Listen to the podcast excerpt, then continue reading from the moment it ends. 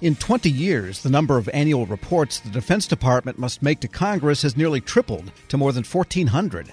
DoD officials have tried to get a handle on this task, which requires untold thousands of man hours. For what it could do to help streamline the process, we turn to the Director of Defense Capabilities and Management Issues at the GAO, Government Accountability Office, Elizabeth Field. Ms. Field, good to have you on. Thanks for having me.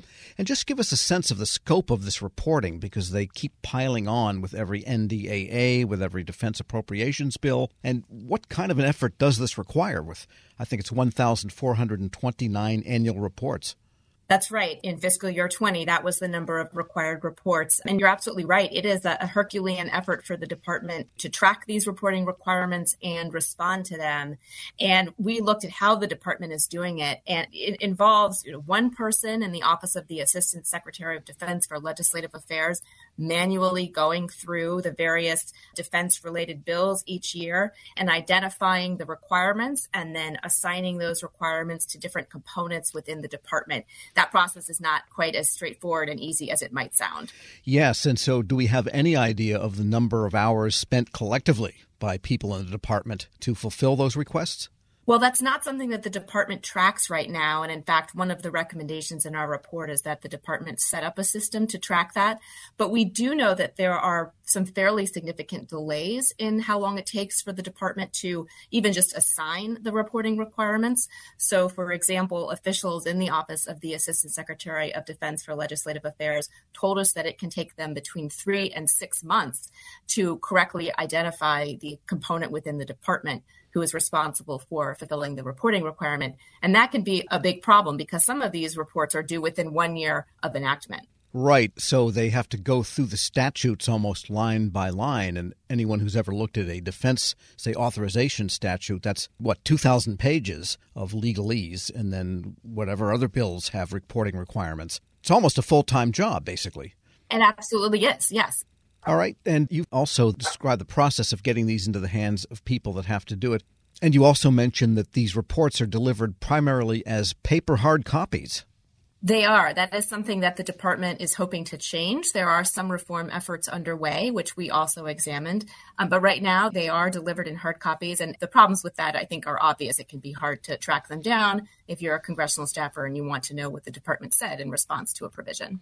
And it seemed like one of your main findings here is that once this OSD person, the Office of Secretary of Defense for the Legislative Affairs person, doles out all the responsibilities, that's kind of where knowledge of the process as a whole kind of ends, and there's no handle on what it all requires department wide?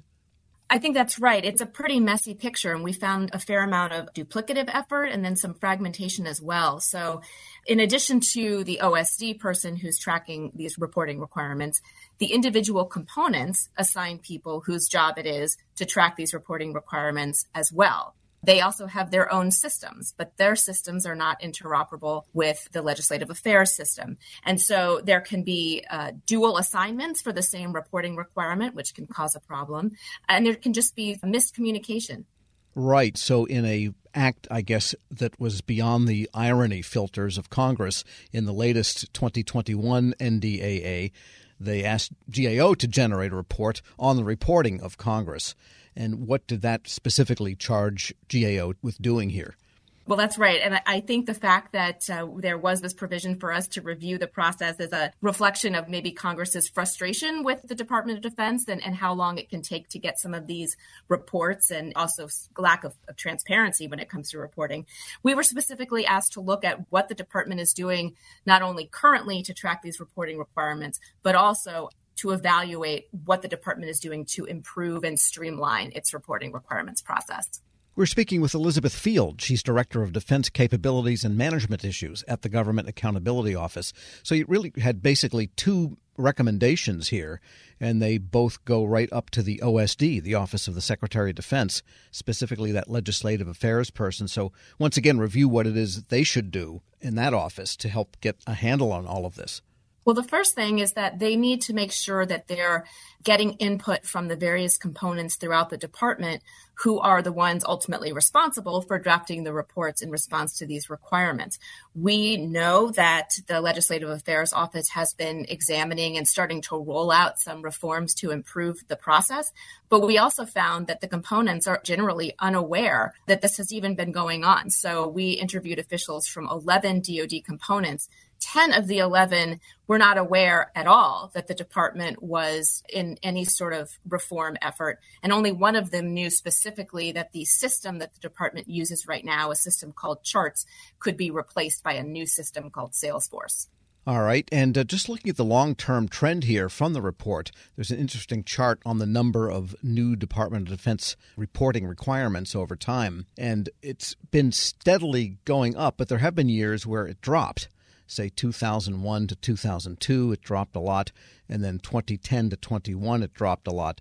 But the trend is it's ratcheting up and ratcheting up and ratcheting up over time. I mean, Congress asked you to look at DOD. Does GAO ever say, well, have you guys, our bosses here in Congress, ever thought, do you need all these reporting requirements? So I think that is one of the key subtexts to this entire report and review. That's certainly something that we heard concerns from the department about. We also heard questions on Capitol Hill from congressional staffers about this. I think what will help everyone get a better handle on this issue is what we recommend uh, in our second recommendation, which is to track the data about you know how long does it really take to respond to these reporting requirements how much does it cost the department has said that it hopes that its new reform effort will reduce costs and save time but it didn't say by how much and it doesn't have a way to know so that is our second recommendation. And of course, there's no metric, and there can't ever be, I guess, on whether these reports are actually read by members of Congress or if they react to them in any way. They're certainly not, although with the new system that the department is trying to develop, they will be delivered electronically, which I think should increase the likelihood that they are read. And I will also tell you that when we were doing this review and met with staff from the defense committees, many of them did say that there are some of these reports that they really rely on and that these reports can inform important policy debates. Sure. I was thinking maybe one experiment would be to find the oldest requirement that's still extant that they have to do every year. And wasn't there a horror movie where someone was ostensibly writing a novel, but they sat there at the typewriter for years simply typing nonsense lines over and over again? Submitting a report of the lazy brown fox jumped over the sleeping dog, 10,000 lines, sent that to Congress to see if anyone notices. well, you know, certainly if, if we had a more transparent system, we would know if, if that was occurring but you're not going to try that anyway. GAO would never do that. we, we, take our reporting very seriously. Indeed, you do. And looking at your report, it strikes me that there's advice that almost any agency, especially the big departments that have multiple and ongoing reporting requirements to Congress, even though this is DoD specific, I would think that if I'm HHS or Commerce or uh, some other big department, DHS, that I could look at this and probably get some wisdom from it to help my own reporting efforts, even though I'm not DOD. Fair to say? I think that is fair to say. You know, the two recommendations make sure that you are communicating with and consulting with the stakeholders inside your own agency, and then tracking the data related to how long it takes you to address reporting requirements and how much it's costing you. That is certainly applicable to really any federal agency. Elizabeth Field is Director of Defense Capabilities and Management Issues at the Government Accountability Office. Thanks so much. Thank you so much. Find this interview along with a link to that report at federalnewsnetwork.com slash Federal Drive. Hear the Federal Drive on demand. Subscribe at Podcast One or wherever you get your shows. Hello and welcome to the Lessons in Leadership podcast. I'm your host, Shane Canfield, CEO of WEPA, and today I'm thrilled to be joined by Melissa Bradley the founder and managing partner at 1863 Ventures, an investment company focused on bridging entrepreneurship and racial equity and accelerating new majority entrepreneurs from high potential to high growth. Additionally, Melissa is co founder of Venture Backed Ureeka, a community where small businesses gain unprecedented access to the expertise needed to grow their businesses and has more than 20 years of entrepreneurship, investment, and leadership experience. Melissa, welcome and thank you for being here. My pleasure. Thank you for having me. who is the first person that you remember looking up to as a leader, and what was it about them that inspired you? So there are actually two people. Um, the first person personally was my mom. Uh, she was a single parent. And what I realized is that she was the leader of our household, but she was also the leader of our community. Um, she was a staunch advocate for children's rights in public schools, making sure that we got a quality education. She was a staunch advocate around rights for renters. Um, we were not in a financial position that we actually ever owned a home, uh, but she made sure that people who lived in various types of housing we were in regular housing. The people who were in regular housing, public housing, she made sure that their rights were advocated for, um, and really just always kind of looked out for. I'll, I'll, use air quotes the little guy, while although we were the little guy. Uh, and then I would say she was a huge advocate of older folks. Um, as part of her job, she worked during the week uh, in a full time job and then clean houses on the weekend, but also took care of elderly folks and a staunch advocate for elderly rights. Um, so that was probably the, the first leader. And then I would say the second leader that really came about professionally was a woman named Crystal, Crystal Gaskins, uh, who actually ran a, headhunting temporary firm that I ended up uh, spending about a year at. But quickly realized that was not my calling. But in a world where you are constantly managing the powers that be that want to hire all these people and move people around, and the folks who are sometimes in vulnerable positions and obviously seeking a job, she always manage to treat everyone with the with the ultimate respect. And part of the business was actually um, managing hotels and getting service workers to show up. And that's a tough job, right? To try to motivate people who barely are getting paid enough under not great conditions. Um, and so she taught me three things. She taught me how to be a motivator and that recognizing leadership is not mandating, but motivating. She taught me that leadership is not just reporting up, but also reflecting and supporting those who may be underneath you from a hierarchical structure. And she also taught me that leadership was not about money, uh, but it was about producing positive outcomes for whoever your customers were. And if you did that, then obviously the money would come. How would you describe your leadership style and how has that developed over the years? Mm. I would describe it hashtag work in progress. Um, it, it, has evolved over the years, I think, two ways. One, uh, the more people I've been exposed to in leadership positions have certainly helped me pivot and make adjustments. And then, certainly, as my leadership roles have elevated, and probably as the more people I've been responsible for has elevated. Uh, you know, certainly being managing partner and founder of 1863 Ventures, we manage a lot of people. We have actually tripled our staff this year. And so we went from three people to oh, actually 12 people plus and growing.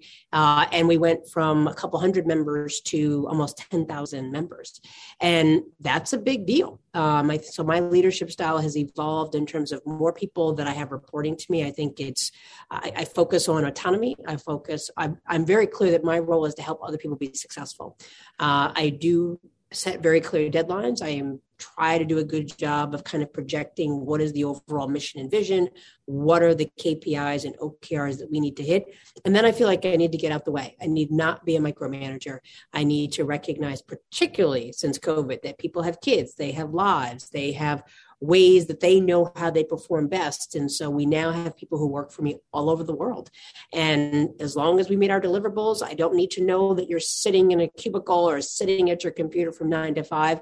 Um, and that's because I've been at those nine to five jobs where I literally had nothing to do, but I knew I was told I had to be in the office. Uh, and it just seemed like a complete waste of time. And so I'm really laser focused on outcomes and productivity and advancing the vision and mission and not on what does it look like? Because i think successful work looks different for everyone. And then i would say more externally as we now have grown to lots of members and we have a social media presence and i talk to people i'm mindful that the, the probably the most important from an external uh, perspective about my leadership is that i am mindful that i am modeling not just for myself but particularly for other leaders and particularly black women and certainly gay black women uh, you know there are not a lot of us. Um, you know you mentioned that i'm a co-founder of Ureeka so i'm fortunate enough to be in the first 30 or so Black women that have been supported through venture capital, which is a sad statistic, but for a different topic. And so I'm mindful that people are always watching me. And I would say that certainly as a Black woman, people are always watching you, not always for the better and cheering you on, but waiting for you to make a mistake and slip up. And so I'm mindful that when I step into a room or I show up somewhere, I'm not just representing Melissa Bradley and my immediate family, I'm representing all of my members and potentially sending a signal effect of what other people are going to expect as Black women. And the final thing I would say that definitely has evolved since now that I'm over 50 uh, is that I feel a much greater freedom to say what's on my mind. Um, than I did before, and I and I do that. I probably said what was on my mind before, but in a way that was reflective of my frustration and anger with the system. And now I say it with the expect with the level of calmness and the expectation that it's important that we are honest around what do black communities experience and to phrase it in a way not based on anger but really using data. And so i would say i've consistently been a staunch advocate for black and brown communities but has evolved from being very reactive and saying well don't do this and don't do that to saying let me explain to you why I think it's important that we take this up and really letting the facts drive the discussion. Some of that probably comes from the fact that I've worked in two presidential administrations, and we all know that that just goes back and forth and oftentimes based on rhetoric and not fact.